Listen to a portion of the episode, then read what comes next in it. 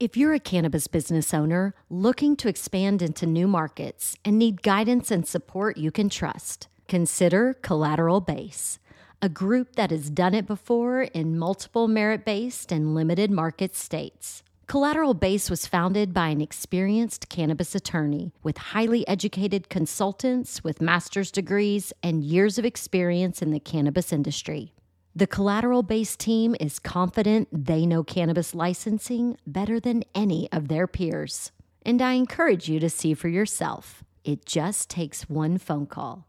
If you're ready to expand your cannabis business into new limited markets, contact Collateral Base today at 309-306-1095. That's 309-306-1095. Or visit collateralbase.com. This is Everything is Personal with Len May.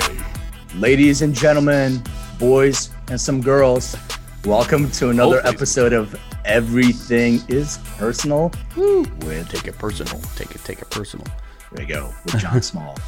Hey man, I'm just so excited. So I'm gonna have to. We're giddy today. I'm just so excited because I'm a super fan. I'll talk about it a little bit, but we want to welcome on the show the legend, one of the greatest, not only MCs but also a cannabis activist and really a mentor for me in terms of cannabis activism, and I'll explain how. Welcome, Mr. Be Real. Woo! On the show.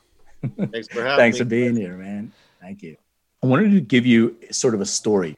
I'm wearing this jacket, not because it snowed in Malibu and it's chilly in California for us. Like I'm from the East Coast originally, so I'm used to it. I want to talk about, there were several times that we've met, and I'm sure you do not remember, but I'm going to go through this story anyway to see if even a little bit of resemblance, even if it rings a bell for a minute. We'll see. So I was working at, I'm from Philly, so I used to work at Tower Records in Philadelphia. And in 1990, I was privileged to get a Cypress Hill cassette. And we drove to MTV Spring Break in 1990 to Daytona Beach, Florida. So in our Jeeps, and we just, it took like 20 some hours to drive there. And I believe the two musical acts were Stone Temple Pilots, where Scott Weiland came out on stage wearing a dress and lipstick and everybody was flipping out. And The second was Cypress Hill, and we drove and we beat this cassette up over and over and over, and I couldn't believe it.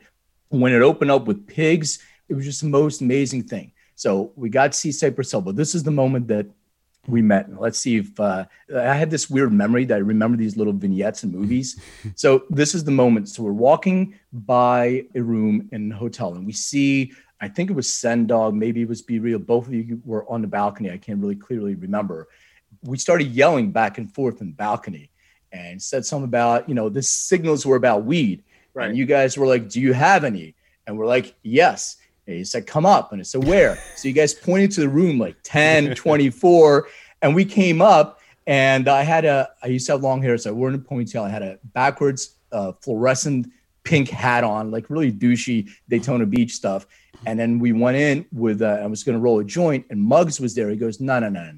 And he rolled a blunt. So this is my first time rolling a blunt. Muggs rolled it, and we smoked it on the balcony. And then Sun Dog was having this whole story about how the birds are free. And I remember this distinctly. Does this ring even a little bit of a bell for you? It does. It actually does, because at that spring break, we were looking for weed everywhere. Yeah. And we were really green at the time, right? So we... There was this dude who was kind of tagging along in the group of people that we were with, aside from our own crew, and he says to us, "Hey man, I work for MTV. I know the weed guys out here because we do this, spring break all the time." And we're like, "All right, go get us some weed." Never came back with the money. Totally got us. Oh man, that normally would never happen to us, but in Florida, we didn't want to take nothing because we knew it was zero tolerance. Right. So, we were bone dry. And I think even at the point, like after you came through, to let people know where we were at, like stoners, I think what we did was we took our banner, our backdrop you know, that we use for shows, and we hung it outside of our hotel window down the side of our balcony. That's right. That's right. We want people to know where you were, actually. You're like, spotlight right here. You got weed? Normally people are like hiding, but so we were like, this is where we are, goddammit. If you got Bring us the weed. That's right. Nah, that was the most amazing experience. And then, and I had a second experience, and then now I'll go with the questions and all that stuff. But this is my fanboy kind of moment. Being from Philly, I was friendly with a guy named Chris Schwartz. And Chris Schwartz used to run a club called Revival in Philadelphia. When I got back from Daytona, I was like a huge fan after the experience of hanging out with you guys. So the reason why I'm wearing a jacket is that I got this jacket. I can't believe I fit into it still, from 1990, but I got this logo airbrushed. Nice. So I would wear it to Revival, and Chris was like, and I was working Tower Records, and Chris was like, I know you're a big fan. You guys are doing a show, like a small show release for, I don't know, maybe there was 50 or 60 people. So I got to show you the jacket that night when I saw you as well. And then the third time was in Orlando, Florida, when you guys were playing with the Beastie Boys in some club. And the very last one was at High Times Cannabis Cup, when you were awarded that giant glass bong for like High Times Stoner of the Year. Right. So I was standing next to you, we were smoking a blunt too. That's my experience. I'm sure you don't remember any of these, but I remember, and they were big. So I just want to say one last thing about this. When I got back from like listening and the work that you were doing and being so open, because you gave a new outlet for people that really wanted to pursue legalization of cannabis, because you were open about it, you would talk about it. And before, you know, we had reggae artists, obviously we had, you know, some other artists, Willie Nelson, obviously, but we didn't have, my generation didn't have anybody really to connect to that was pushing this from an activism standpoint. So you planted that seed, no so pun intended. Yeah, exactly. And then what happened was I ended up, while I was at Tower Records, I ended up going to the Horde Festival where Ziggy was playing. And then they had a group of kids that were registering people to vote with the Cannabis Action Network. So my long story is I became the president of the Cannabis Action Network, and that sort of launched my whole activism career and all that stuff. And plus, I used to have these dispensaries. I was a partner in Kush Kingdom. And we were down the street from one of your shops where you were doing a radio show. And then I think we all got raided at that same time, if I remember correctly. All right. So that's all my stories. You're like the Forrest Gump of B Real's life. Like every moment of B Real's life, you're somewhere there. I know. There's a common thread, man. There's a common thread. I really appreciate it. Do you remember any of those moments? I definitely remember the Daytona thing. Yeah. Because we didn't smoke too much weed with anybody there, except for maybe other artists. But I do remember that, because that prompted us to put our banner outside of our balcony to let people know, hey, we're up here. Crazy how it's such a small world that we live in, and industry even smaller, as big as it's become, that, you know, you sort of cross paths so many times within, you know, the lifetime of a career. Well, it's. I think it's the people that stick with it. I mean, there's a lot of people who consume cannabis, but they don't have a platform, and they don't try to do something about it. They're smoking, but they don't really realize that you have to use your voice to do, you know, end ridiculous prohibition, and don't be scared to do so. And the people that are out there and pursuing it for over the years, I think they have the opportunity to connect and cross paths, because you have that kind of platform. You obviously have, you know, pretty massive platform, and there's a lot of people in the music industry that consume cannabis but don't talk about it in the way that you did. So I commend you for, you know, using that platform to make a difference in people's lives as well. Thank you. You know, for us, it was just a part of our daily life, our daily ritual.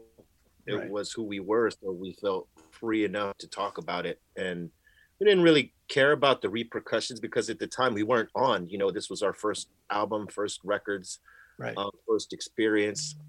So we were just going balls out, not really thinking about whether it was going to connect or there was going to be repercussions about talking about cannabis legalization and some of the other stuff we were talking about. We took our chance, man, you know, because making music is a gamble, and talking about what we were trying to bring to the forefront, that was an even bigger gamble, because it was taboo at the time, especially for a hip hop artist to be talking about. I mean, we were getting censored and scrutinized, and we were under the microscope more than most genres of music. So when you talk about now that they're fighting hip hop because of the street sensibility that NWA brought and Ice-T brought and people that were inspired by them, but now you have us not only talking about those same issues, but now putting cannabis up as this is what should happen. We should legalize it. We're smoking, we're enjoying it, we're embracing it. We didn't know what would happen behind that, but we decided, we're going to just be us. We're going to be who we are, say what we want, and have this I don't give a fuck attitude about it. And it worked out for us. Yeah. But if I remember your story, you can talk about it, but you were in a gang, if I remember correctly. And then you were shot, and then you shifted out of that into hip hop. Like, can you tell a little bit about how that all began for you? Yeah. When I was gangbanging, I was in a state of mind where I was totally indoctrinated. I didn't believe in anything else really, except for God and whatnot. And that's right. That's kind of crazy. When you're a gangster, you're actually super spiritual. You don't tell anybody, but you pray for sure. Right. But yeah, I was deeply involved in it. Before I got into it though, I was into music. I was, hip hop was like something that I connected with, because before I listened to hip hop, I used to listen to all sorts of different genres of music, because I grew up with, obviously my parents who they had two drastically different styles of music that they liked. And I had older brothers and sisters, from my father's previous marriages. And I'd hang out with them and they all liked something different. So my exposure to music at a young age, I had all this different genres of music coming at me, and I enjoyed them all really. But what connected with me the most was the rock and metal music that I was listening to whenever I'd go hang out with my cousin George. And, we were listening to AC/DC, Black Sabbath, Ozzy's solo albums, The Doors. You name it, we were listening to it in the metal world. Rush was a big deal to me, but maybe not as much as Ozzy. I liked Ozzy a lot. He was one of my big influences, I guess.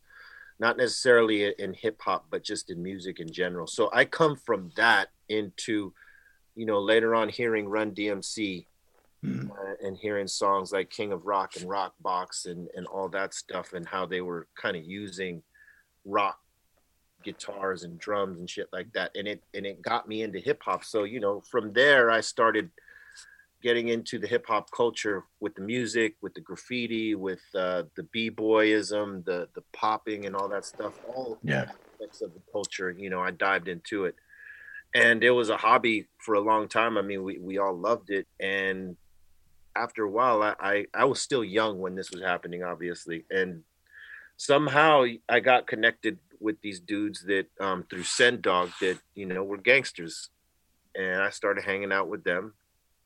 And then I got recruited, then indoctrinated, and then I made my way up. I was making my way up.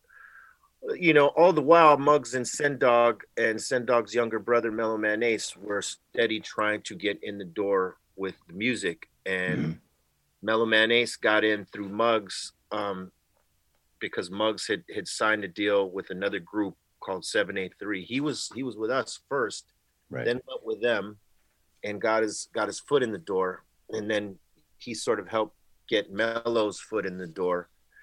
It had something going on. And they knew I was a pretty decent writer. My rapping wasn't that great, but my writing was decent.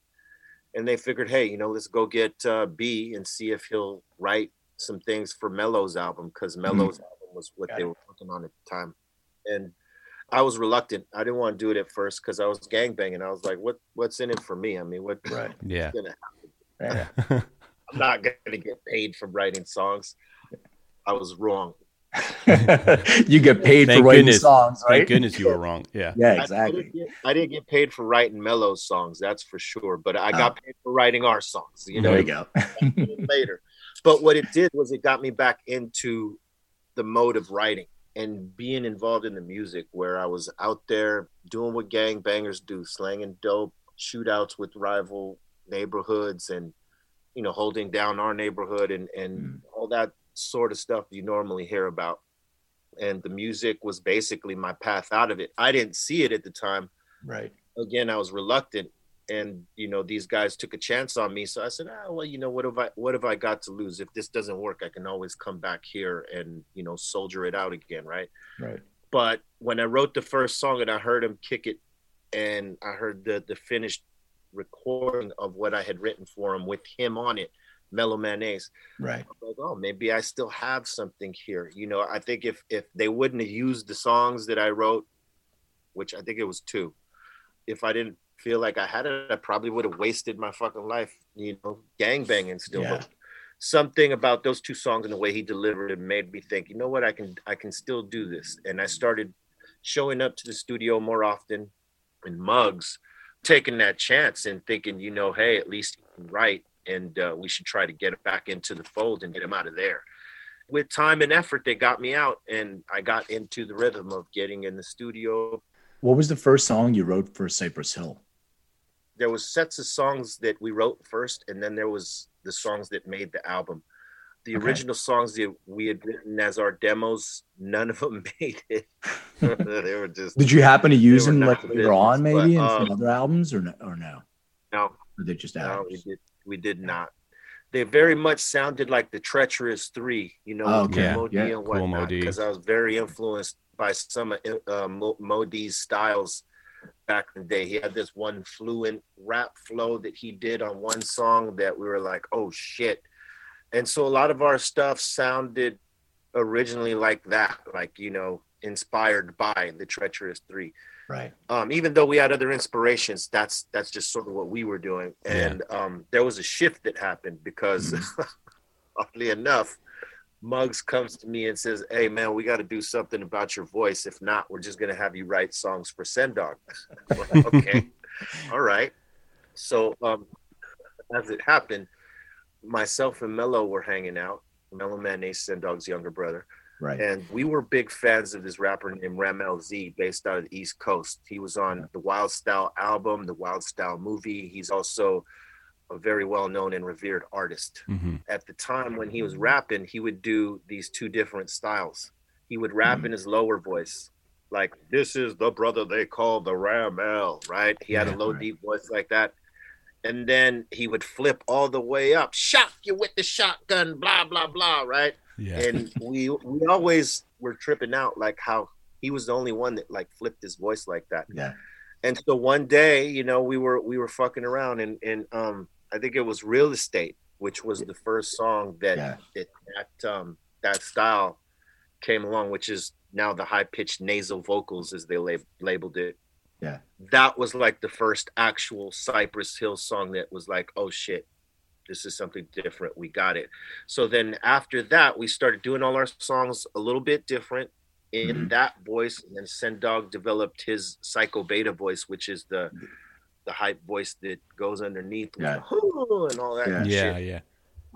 We developed those voices within that time, and we scrapped everything previously before those songs, and you know, made everything pretty much new from there. So I would say Real Estate was the first actual Cypress Hill song made, and then Kill Man and Hand on the Pump after. Wow. To find that kind of voice, it was so original when you heard it. It was just so, how did Roughhouse come about? Like that wasn't, I think they had Crisscross on there, right? Well, we were their second signing maybe, or maybe their first. I don't remember exactly. The way it got on their radar was that when Muggs was doing 783, Joe the Butcher was the engineer and I believe producer on that 783 record, or maybe mix engineer. I can't remember what his title was, but Muggs put together some tracks there. He did. I don't think he got his credit for him, but Joe knew that Muggs had put together some tracks. Right. And, you know, he liked Muggs a lot. He liked Muggs' style. He liked the way that Muggs approached producing and his ideas. And when he heard that Muggs had a new group, he wanted to hear what that was. And we were in the middle of shopping it to, I'm going to say 4 or 5 different labels before it got onto their radar. Right. And we were getting turned down all over the place because no one was, you know, no one understood where we were coming from. We were getting flat out turned down. We don't, what's this weed stuff you guys are talking about? And why does the voice sound like that? Why is the flow like sort of different? I don't know. You know, we were getting a lot of, you're just doing what you're doing. Yeah. Yeah. And so, you know, initially a lot of these West Coast labels out here, dumb fucks. Exactly. You had something original. I know. Right. Yeah, they didn't get where they were coming from because we didn't sound like NWA, so they didn't want nothing to do with us. And fortunately, one person here by the name of Funkenklein, rest in peace, he worked at a label called, he was our boy. He worked for a lot of different hip-hop publications, but he got on with Hollywood Basic, which is Hollywood Music, and he wanted to sign us. The problem was the guys above him kept asking for more demos. You know, we had already given them 6 and they loved it, but they wanted to hear more and all this other shit. And here comes Joe the Butcher, like, I want to sign you guys right now. I heard your first couple demos and I see it. Right. And, you know, this struggle between both labels went on for a couple months, and Sen Dog decided for us because, you know, he was the older one of us. And he's like, hey, man, I love Funkenklein and I love, he's passionate about having us, but they keep asking for demos over there. Joe wants us right now. I want to fuck with Joe, and if we're not fucking with Joe, I'm going back to work and fuck this, right? So we're like, right? I guess, you know, all right. Joe is it. That's it.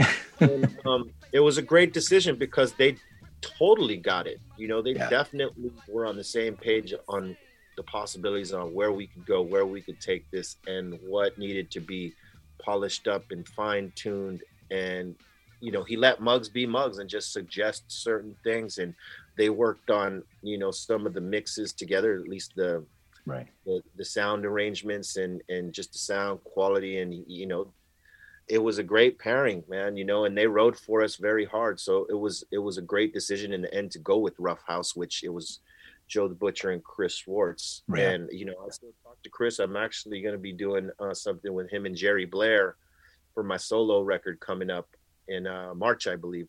Oh, you got a solo record with, and you're gonna work with Chris? That's so cool. I can't wait. Dope. Do you have a title for it yet? It's called Let Me Tell You Something, and it's produced by Scott Storch. And the cool thing about it, another Philly guy, by the way, Scott Storch. Totally full circle, because what a lot of people don't know is that when we were making our first 3 Cypress Hill albums, which was you know, self-titled Black Sunday and Temples of Boom, every time we would go to finish the mix, when we recorded all of our songs, we would end up in Philly to finish out the masters, the mixes with Joe Butcher, because you know Muggs wanted his input at that time. And unbeknownst to us, until years later, we found out that Scott Storch was one of the main interns down there at Studio 4 with these guys in Philly. So he had a connection to us. He was in the studio while we were there. He never played on any of our music because Muggs was all about samples at that point, but he had been around, and you know, like, we danced around an idea of working together for so many years, and then finally it happened. And I wasn't even intending to do a solo album because I had too many things on my plate at the time, which was obviously Cypress Hill, Prophets of Rage that had just come in, and my collaboration albums with Burner. Yeah. So I was like, you know, I don't need to do anything else. I was thinking, you know, and busy, then Scott, man. Yeah. And then Scott came to me and said, hey, why don't we do something? I'm like, okay, Scott Storch asks you to, you know, let's do something. You better fucking do something. So I threw everything out the window, what I was thinking in terms of not doing any more solo shit. I went to his studio and we created everything from scratch. It's a very dope album, in my opinion. You know, I'm very proud of the work, and I can't wait for people to hear it. But it's crazy because, you know, it's full circle. He started at Studio 4. Our first album started at Studio 4. You know, Rough House was our label that signed us, so it made sense for us to put something together. So I'm definitely looking forward to that.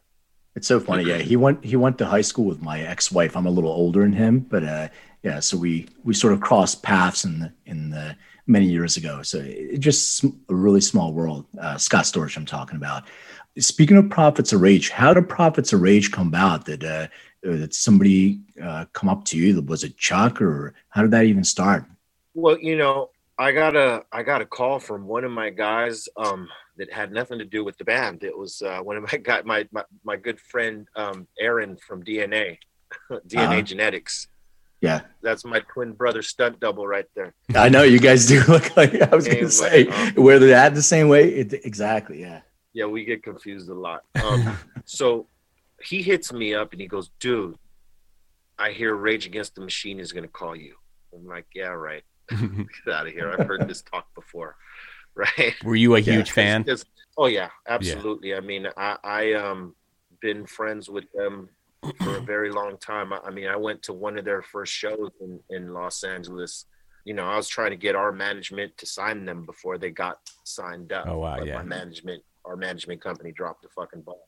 Yeah. But we were able to create a relationship with them. A lot of people don't know I'm in their first video, like for an eye blink. I had long hair then, so people would have to pay attention. But yeah, I mean, we were good friends with them for a long time, and you know, we had played shows with them, festivals and some charity events and stuff like that. You know, so we have this relationship and this mutual respect for one another. And, you know, they'll tell it, Rage Against the Machine was inspired by Public Enemy, Cypress Hill, and a few others. So sure.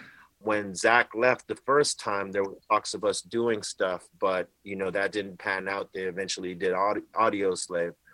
After Audio Slave happened, they were just, you know, doing their own things. And then when this fuckery hhappened with the 2016 elections, you know, they decided they wanted to do something, but... Yeah. I mean, I guess maybe Zach was not in for doing Rage Against the Machine at the time, so they called Chuck D and asked him if he wanted to do something, if they wanted to, like, do a call to action and you know, get involved with what was going on. And they called me after they called Chuck.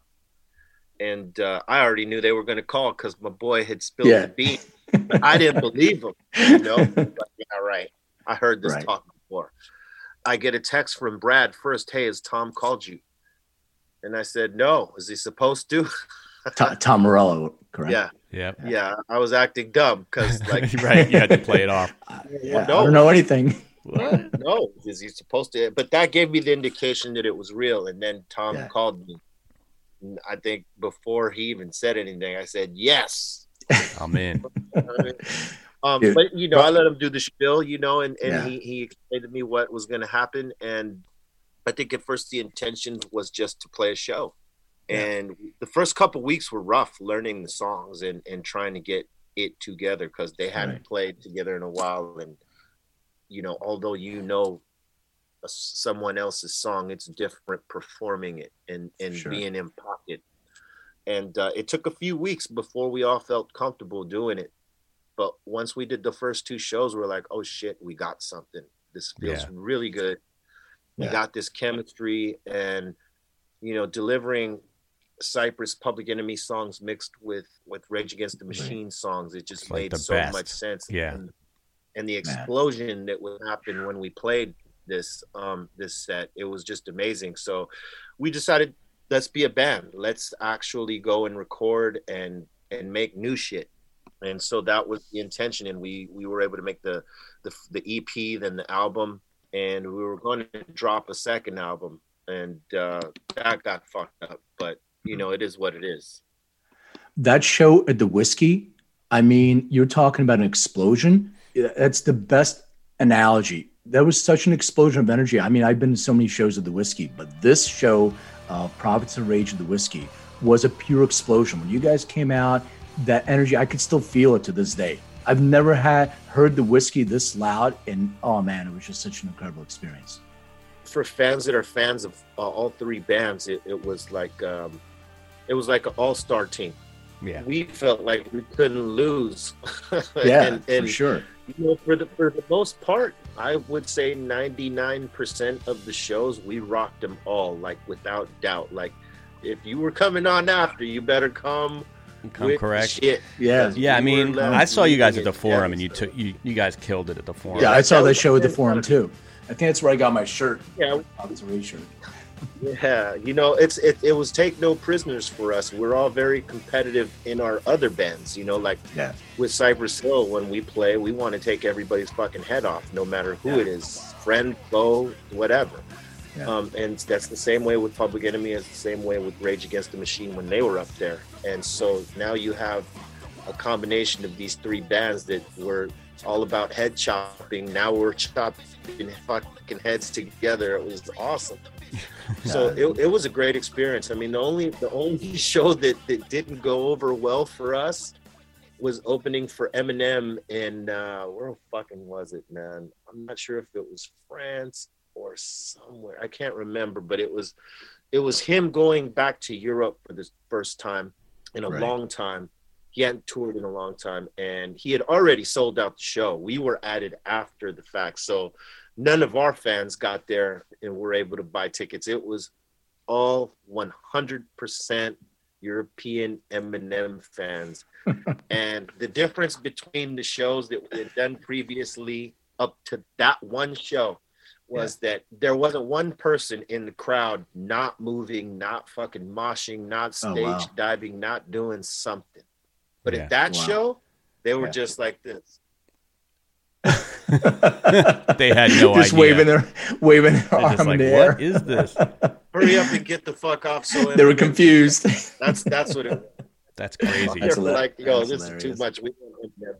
And that so that hilarious. Was that was the one show, but like the rest, it was an amazing experience.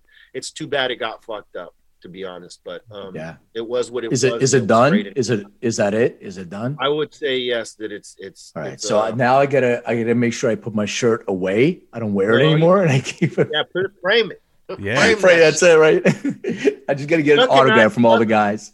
Chuck Lord and I plan to do something in the future.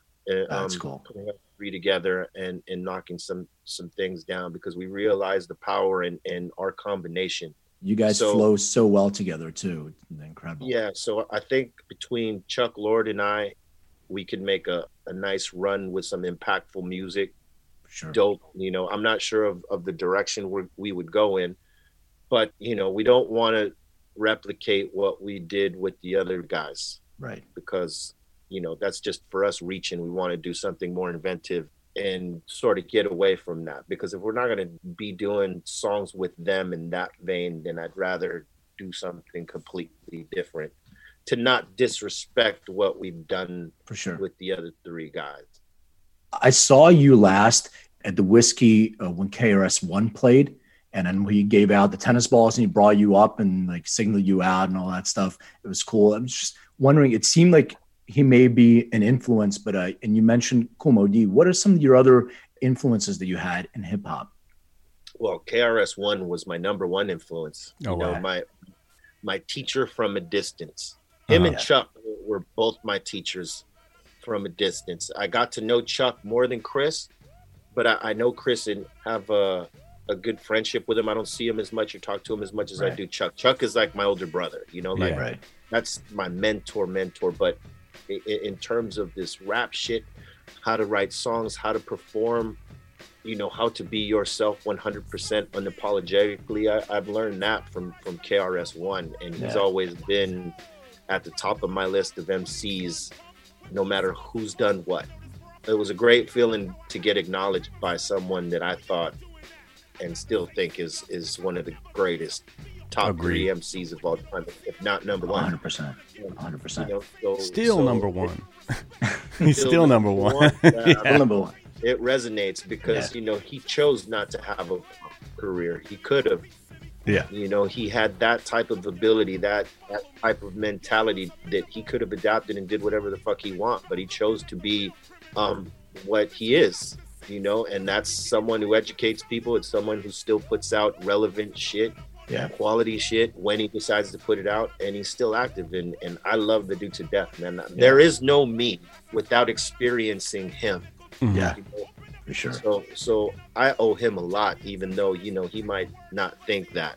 I do owe him a lot, because I learned a lot from watching him and listening to him, and, you know, sometimes being around him, the way he, you know, his persona, the way he treated people, the way he was always 100% who he's supposed to be. Yeah, love that guy. It was a beautiful exchange with you guys at the Whiskey. Like I stood there and I was like, wow. Like it seemed to me that he was calling you out as, you know, somebody like, here's a star that's here to see me. But there was so much humility, and it seemed that you were so grateful that he pointed you out there. It just, I could sense the moment. I would never bow down to any other MCs. I look at us as all equals. I don't give a shit who it is. If you put me in or on a song with whoever, I am going to get up to their level, if not exceed it. Yeah, exactly. I love challenges, and that's how I work. Right. He is the only MC that I would bow down to. No one else. I mean, Eminem, I love him. He's my number two, you know, but right. I would even like put myself up to a challenge with him. Right. But I love him, man. I mean, he's one of my favorites. KRS-One and Eminem are my two favorites, and Jay-Z. You know, a lot of people shit on me for saying those three. Not me.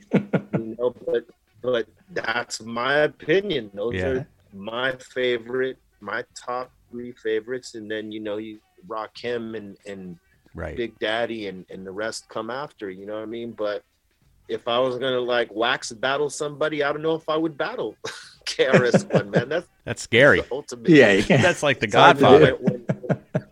Yeah, so when guys like him acknowledge me, you know, it's a great feeling, because I grew up to him, and he was one of the guys that I looked at as, this is the way you do it, you know. So I owe a lot to just his teachings from a distance, you know, indirect teaching. What's your KRS-One rap that's like one of your favorites of all time? Boogie Down. Oh. What are some of your favorites? Like My Philosophy? 9mm Goes Bang, Love Is Gonna Get Ya.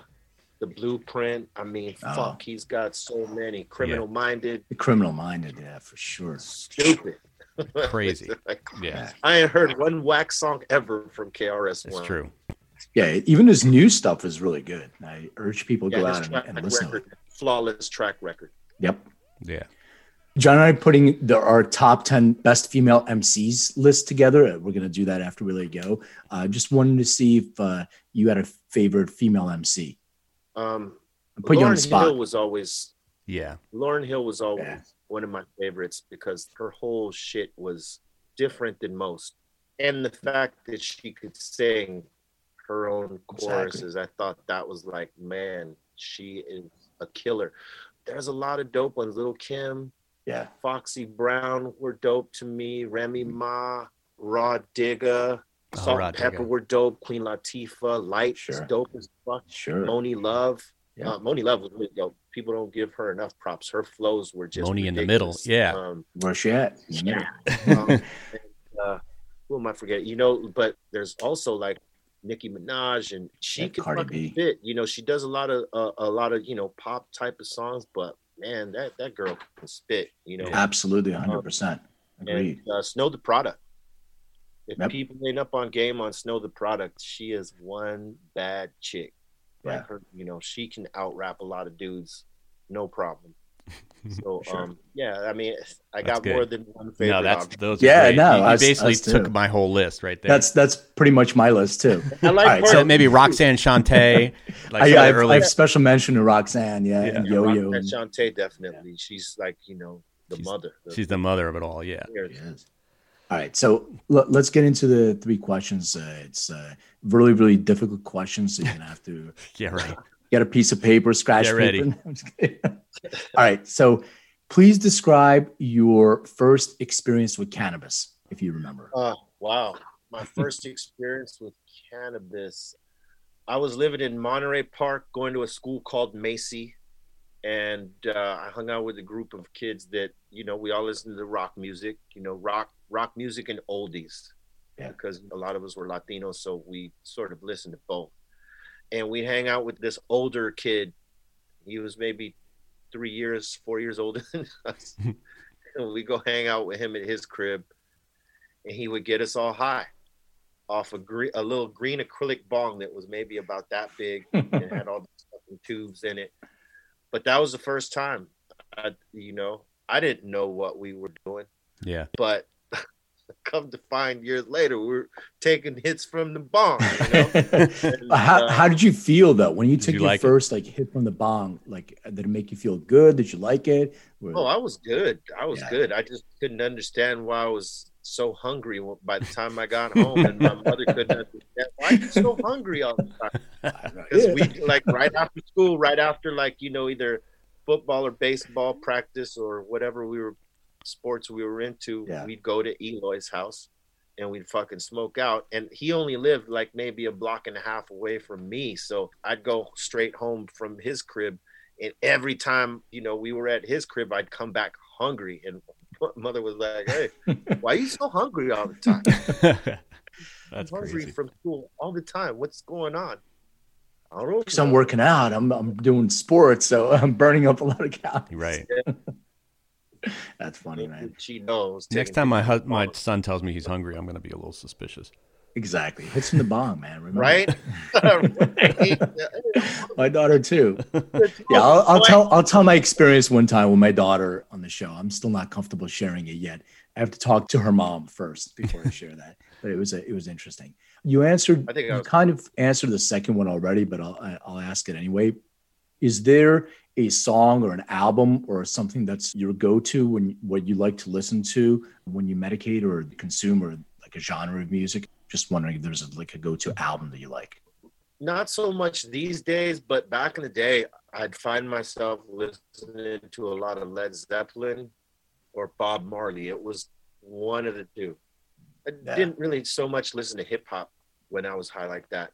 Like, I wasn't so into it right then. I didn't even really know about it when I was first getting high, Right. It came much later. But at the times, when I was young, at that time, getting high for the first time, we were listening to a lot of Led Zeppelin, and if I was by myself, maybe some Bob Marley, but a lot of rock shit.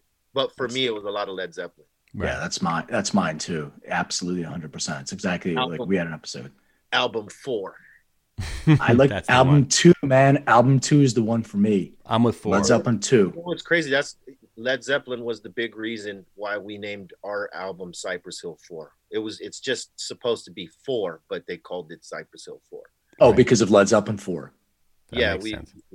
Black Sunday, that was owed to Black Sabbath. A lot of people thought it was for the Raiders, which we were Raiders fans and whatnot, but it was more along the lines of because we're Black Sabbath fans. Oh man! So we called the album Black Sunday, and we made it really obscure and dark in terms of the cover. Yeah. Oh, yeah. And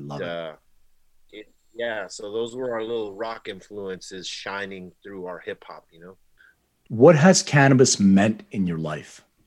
Cannabis is it's meant a whole lot. One, for me, it's not necessarily a creative thing. It's a more of a relaxed state. It's the equivalent of someone taking a shot before they do something that's maybe nerve-wracking or whatever, right? It puts them in a relaxed mood, loosens them up, whatever. So cannabis has always been that for me, just to loosen me up and not be so, so aggro and on 1,000. Because I mean, with when I don't smoke, I get very pumped up and a little bit overhyped than I need to be. At least in my younger days. These days, I'm much more relaxed even without it. But for me, it just puts me in a relaxed and concentrated state. Like, so if I'm going to write a song, it'll keep me focused on that. If I'm in the gym, it'll keep me focused on the work there. No matter what I'm doing, it'll give me hyper-focus on it, depending on the state of mood I'm in. If I don't really want to do it, if I smoke, I'm going to really not want to do it. Exactly. On the other aspect, in terms of the industry, it's been a great opportunity for me to come out of music and go into the cannabis industry and create a brand, create products behind that brand, and to see the people react when they have said products from our stores, from our Dr. Green Thumb stores. Right. It's like putting out music. When you put out a different strain, different flavor, it's like putting out another album. It's either going to hit or it's going to do okay or it's going to do shitty, right? Yeah. And for us, it's just another opportunity to serve people in a different way with what people consider medicine. Yeah. You know, some people don't use it that way, but other people do, and other people use it spiritually. Yeah. They feel it gets them closer to God. They're so fucking high. So, you know, it's been all those things for me, and it's been a way to keep connected with our fan base and with the cannabis base and all that stuff. The music and cannabis has always went together for me. So, like, music and cannabis have been very good to me, man. So I stay up on as much game as possible in music and obviously in the cannabis industry, because new things are happening, new genetics, new strains, new tech. You know, it's just provided many different opportunities, you know, to be a part of the cannabis industry and to be one of the brands that people consider one of the best, you know? So, yeah, for sure. Yeah. And you're an excellent advocate for that too, because you've been in it for so long, and I'm not promoting what my company does in this, but what I'd like to see in the future, it's a lot more of a personalized experience with cannabis. So you were talking about, you know, how you consume certain things and it gives you a different mood. And that's the whole thing. But when you have a personalized experience and, you know, your genetics do guide the experience, the DNA of the plant goes along with the DNA of the individual, and then your set and setting, your mindset. So as you were just saying, like, if I really don't want to do something and you consume, especially if you're consuming something that's a little leaning towards an indica profile, is going to make you sit in that couch and not do anything. And that alignment is so important, because I think people just paint everything with a broad brush. All right, it's cannabis, and it is a therapeutic wellness product. Whether you call it medicine or not, it's going to change your neurochemistry. There's something that's going to happen to you, so you're going to have that experience, and that personalization is really, really important. Yeah, I mean, you know, for us, we're just trying to give people an experience when they walk into our stores. We want them to feel a good vibe there. Yeah. To have great selections, and then when they leave and they try whatever they picked up, that it meets their expectations, that they have a great experience, whether it was casual use or medicinal purposes or whatever, if they were trying for the first time just because it's available to them now. Yeah. You know, we're trying to provide just a different experience. Again, much like music, you know, when we're making albums and we're releasing them, what you hear is meant to be an experience. Yep. You know, you may not like every song, but we're going to take you on a journey. And at the end of that journey, you're either going to love it or you're going to fucking hate it. Yeah. Hopefully you love it. Exactly. But that's the goal, is taking people on a journey and dropping gems on them, teaching them something, provoking thought, emotion, whatever it is. You know, that's all. Music and cannabis do that. It's healing. It's healing for people.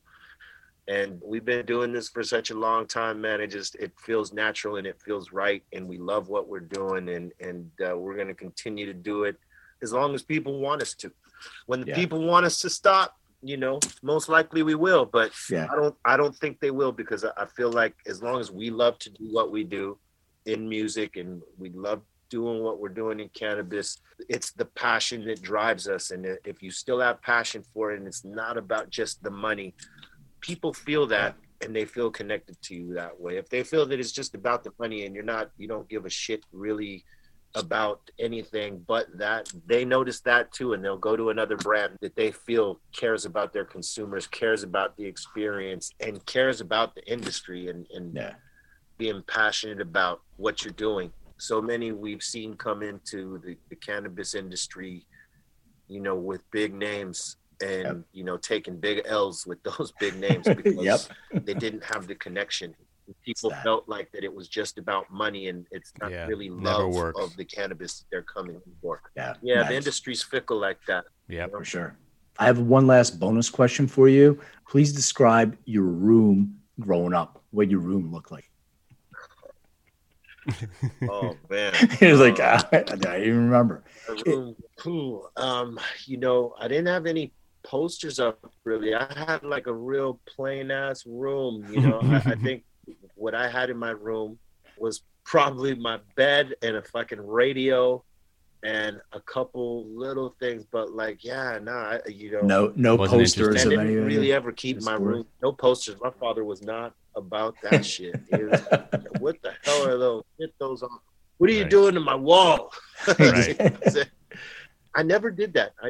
Everything was here, in here. It, you know, like Run DMC and Run DMC for the first time. I didn't need their poster on my wall. I had it in my head. My room when I was a kid was really plain. I think the only exciting shit in my room was my radio, because I would listen to the radio before I went to sleep, and I would fall asleep to the oldie station and whatnot.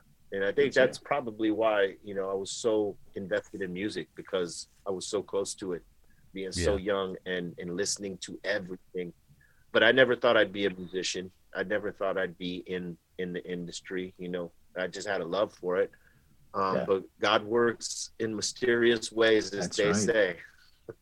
That's right. No, it's your passion. You're putting it out in the universe, and somehow, if you keep doing it, I think it just comes to you. And I think people give up too soon on things that they're supposed to be doing, and that's why they're lost. And just go a little bit deeper if you really have a passion for it. B, thank you. Thank you so much. Where can people find out more about you? What do you want them to connect to? New album, you have your own podcast, you have your stores. Like, where can people find more about all that stuff? Well, you know, they can find me on Instagram, Be Real Simply, you know, blue check. That's where I'm at. But on the podcast, we do that Monday through Friday, 2 p.m. Pacific Standard Time is the start time. On our YouTube page, Be Real TV. We stream it out on all of our other platforms, but that's the main one. But realistically, if you wanted to see, you know, what I'm doing or get an indication, follow me on the Instagram, and I will lead you everywhere from there. And you have a new album coming out too, right? Yes. New album coming out in March called Let Me Tell You Something, produced by Scott Storch. I got some really cool cameos on there. Rick Ross, Freeway, another Philly guy. Crazy Bone. I got a few. I don't want to give too many away. All right. That's enough for the teaser. Yeah. Keep them busy, and we got some new dispensaries coming online. San Diego, so little Dr. Green Thumb San Diego will be opened up this year. We're looking at Tulsa, Oklahoma, and a few other places. So it's going to be a busy 2021. That's good. Well, super, super grateful for you joining us. It's been an honor. Thanks, man. Really, really appreciate it, brother. Thanks, B. Peace. Guys, take care. Peace, man. All right. Peace, man. Hello, Dr. Green Thumb. Paging Dr. Green Thumb.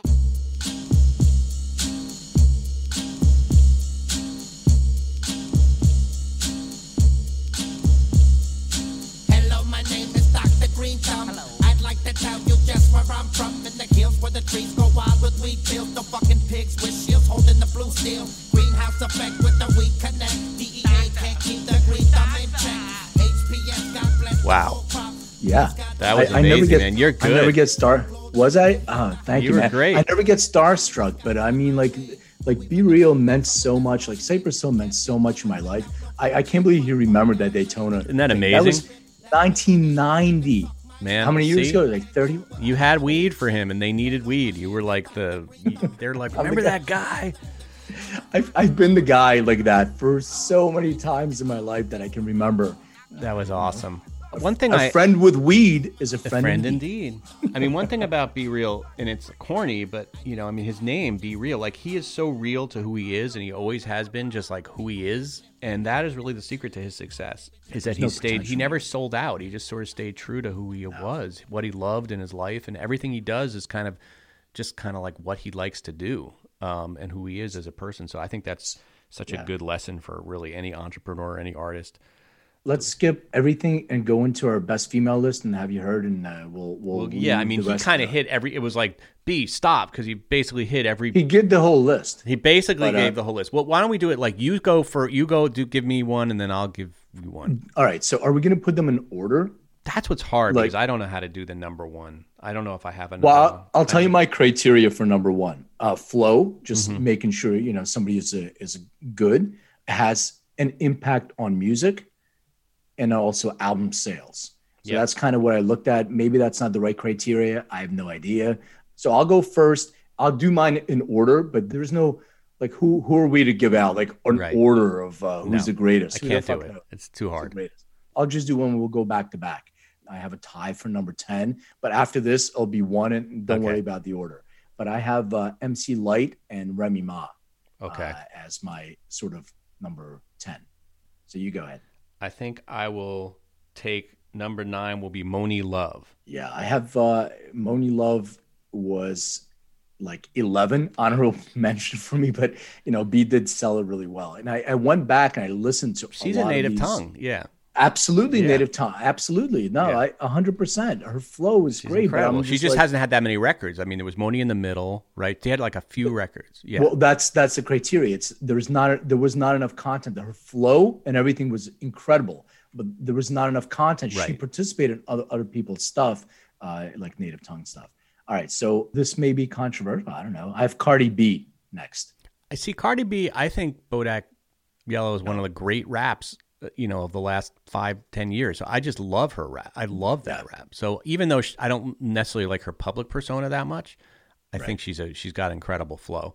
So I will be with you. One person that I feel should be on this list is Sha Rock, who's I think is probably the first female MC. She was in the Funky 4+1. Yeah. It's the joint. Yeah. She's the first female rapper, and I feel like we should give her a shout out because, and she kind of really, I mean, her style is kind of amazing. So I'm going to put Sha Rock on my list. Well, yeah, I think you're right. And then, you know, adding like Roxanne Shante to that list makes sense too. And these are my honorable mention, but I didn't have her with the criteria that I set up. I didn't have her in there. So my next one is Foxy Brown. Very good choice. Very good choice. I feel like when you mention Foxy Brown, you got to mention like Eve, right? Like, because that's the sort of same era. Yeah. Eve, I put Eve up on that list, and he had mentioned DeBrat. Well, I don't know if he mentioned DeBrat, but we've talked about DeBrat. Yeah, we talked about DeBrat. Absolutely great flow. And Lil Kim being, you know, part of Biggie's whole Junior Mafia. It's just like incredible, right? Well, she's on my list, but the next one I have, since you mentioned Eve, I'm going to mention Queen Latifah. Oh yeah, she's the queen. Unity, Unity is one of my favorite rappers. Ladies first, I love that. Yeah, and she's just like a multi-talented actress, MC. She's one. Well, of the all that haven't said, but like I sat down last night and I listened to her like her raps and her recordings. And she is a badass. Her flow is right on. So, oh yeah, really, really good. One person he didn't mention, and maybe just because he didn't think of it, was Lady of Rage, who is off of Death Row, and she was like sort of like the original gangsta, like the female gangsta rapper. There really weren't that many, and she's incredible. If you ever listen to Afro Puffs, that's like, I love Afro Puffs. I hadn't heard Afro Puffs until I moved to LA. It was like on some radio station one day. I was like, what the F is this? Like, well, that's the same thing with Lady. So the same thing. I have her on my honorable mention list, and the reason why there's not enough content. Yeah, she was on so many. She was on Dre's album. She was on so many different albums, and with Snoop. But there's not enough her own solo content. Yeah, I don't know if there's a lot there, but that Afro Puffs to me warrants her being on the list. Incredible. Period. Yeah. Rage in effect, so you know how it is. I rock puff and stuff with my Afro Puffs. I rock on with your baby.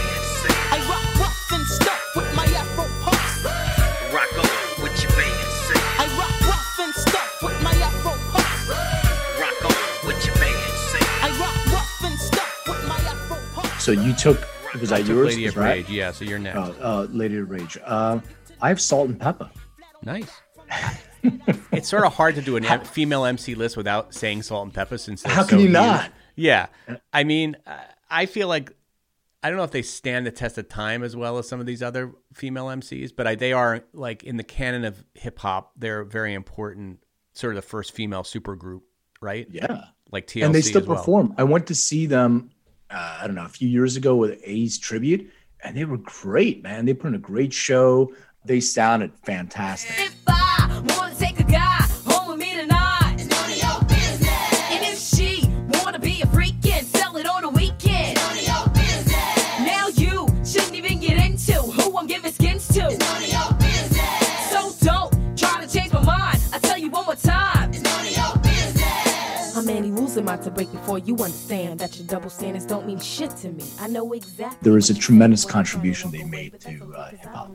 I actually really feel like Nicki Minaj is one of the best female MCs I've ever heard. I mean, yeah, he's right. She's put out a lot of corny kind of top 40 records, but if you listen to like things like Truffle Butter or some of the stuff that she's done on Jay-Z, like she's incredible. Her it's not Nicki Minaj's fault that she's pop. It's not her fault. Her flow is like I think one of the best I've ever heard. And she's also like, she does these characters, like she puts on these voices and I mean, she's incredible. Compare her to anybody else. And I would say her flow is probably the best out of any other female. Yeah, I think so.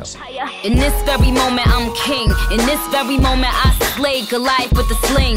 This very moment, I bring, put it on everything, that I will retire with the ring, and I will retire with the crown. Yes, no, I'm not lucky, I'm blessed. Yes, clap for the heavyweight champ, me. But I couldn't do it all alone. We, Young Money raised me, grew up out in Paisley, Southside Jamaica. And I think somebody like Cardi B, like, just kind of like, everybody owes a debt to Nicki Minaj, right? Especially 100%. Like this new one, Doja Cat. She sounds exactly like Nicki Minaj. Like, she just imitates her, you know? Yeah, and then there's the Megan Thee Stallion, the same thing. Yeah. To me, they're just Nicki Minaj ripoffs, but I don't know. All of them, Cardi B, all of them. But, you know, she influenced them, so it definitely, you can hear it. Right. So Nicki Minaj, I completely agree with you. There's two more on my list that we didn't hit, besides the honorable mention ones. So I'll take Missy Elliott. Yep, love Missy Elliott. All the stuff that she did with Timbaland, I can tell you as a DJ, when you put on Missy Elliott, like, people go crazy. Her flow is incredible. The beats. Yeah, I love her. I would definitely put her in the top 5 for sure. Yep.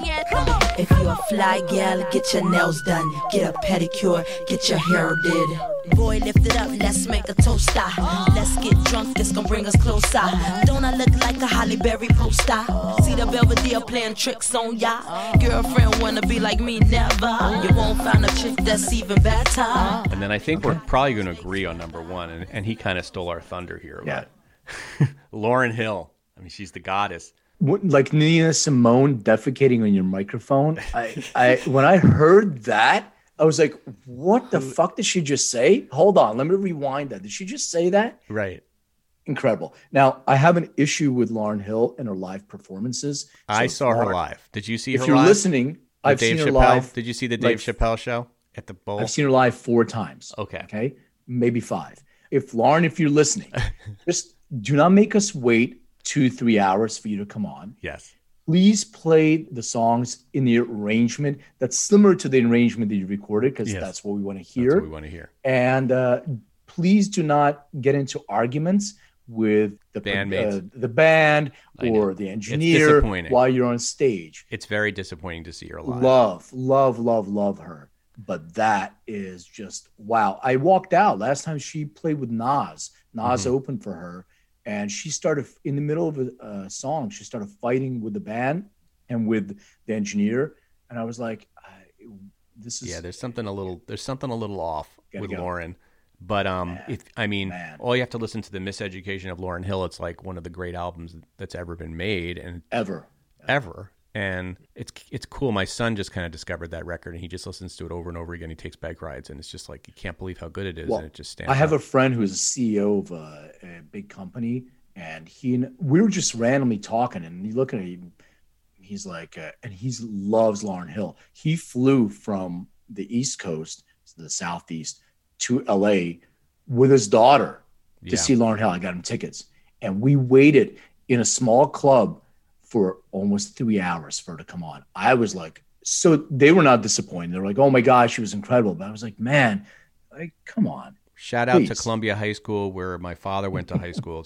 It's her high school. My dad and her went to the same high school, so I do like that part. It's been 3 weeks since you were looking for your friend, the one you let hit it and never called you again. Remember when he told you he was about to Benjamins? You act like you ain't him, they give him a little trim to begin. Now you think you really gonna pretend like you wasn't down and you called him again. Plus when you give it up so easy, you ain't. So I got a couple honorable mentions as well that I left out. You already mentioned TLC. So Lisa Left Eye, Lopez, rest in peace. Great MC. We mentioned Megan Thee Stallion, obviously Roxanne Shante, and the only one that I think we had the Brat, we had Moni, we had Lady of Rage. The only one that was Yo-Yo was the only one that we didn't mention, and she did that stuff with Ice Cube, if you remember. So of course, Yo-Yo. Definitely not enough. Not enough. You can't play with my Yo-Yo. Exactly. So there's one MC, Krayshawn. Do you remember her that did Gucci, Gucci, Gucci? Oh, yeah. I love her. She, I mean, it's a one-hit wonder, but I do love her. I do love that rap.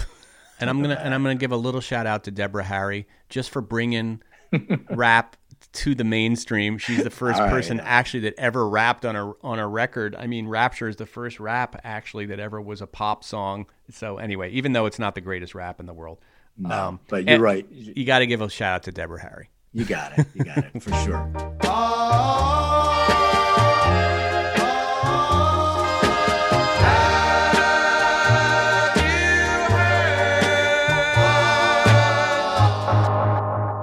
Have this, there's intention behind this one. So let me, ready for it? Yep, I'm ready.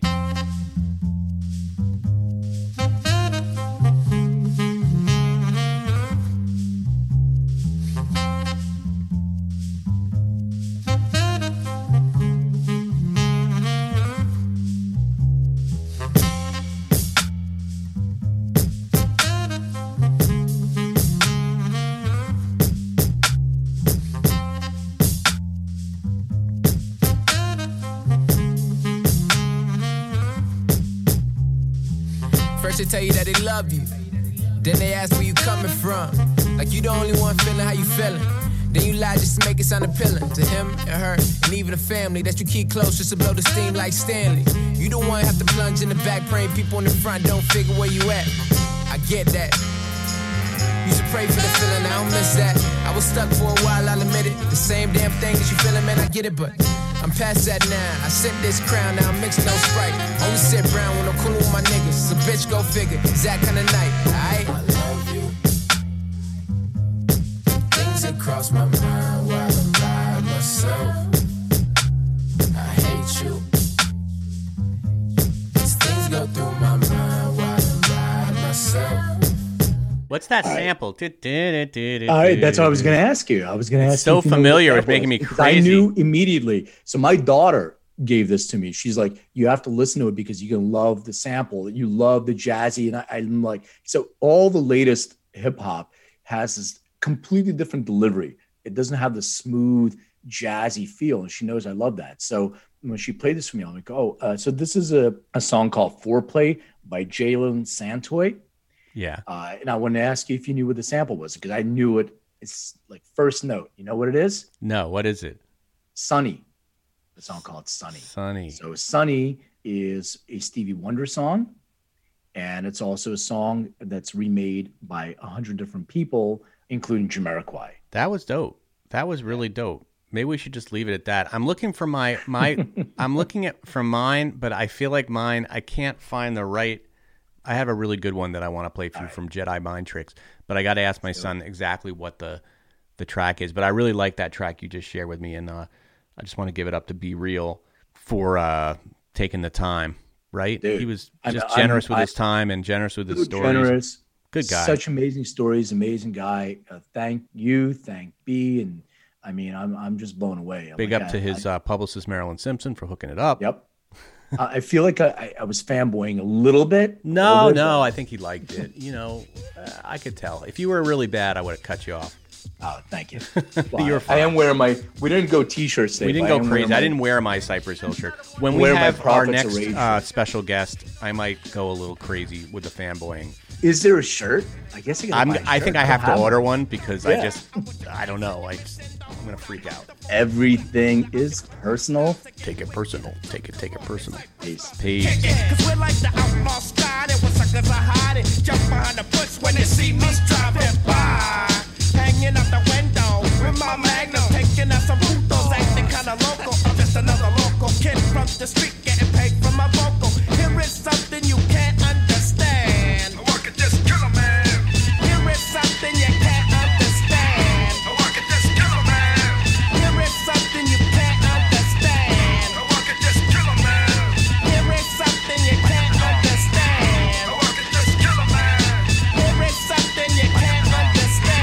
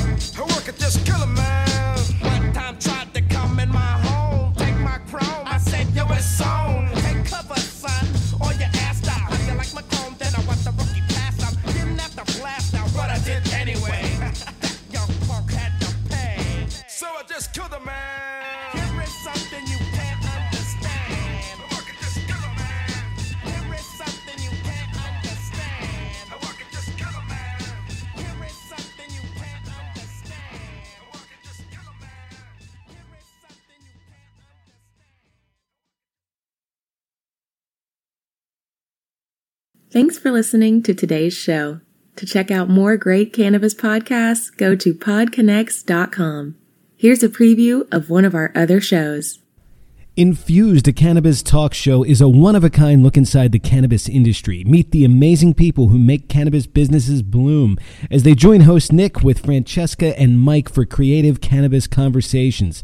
Get an honest look at the business of cannabis, including trends, best and worst practices, products, education, and advocacy. Whether you're canna curious or running a cannabiz, Infused has canna conversations that count. Infused is available on YouTube and is now streaming as part of the PodConnects Network.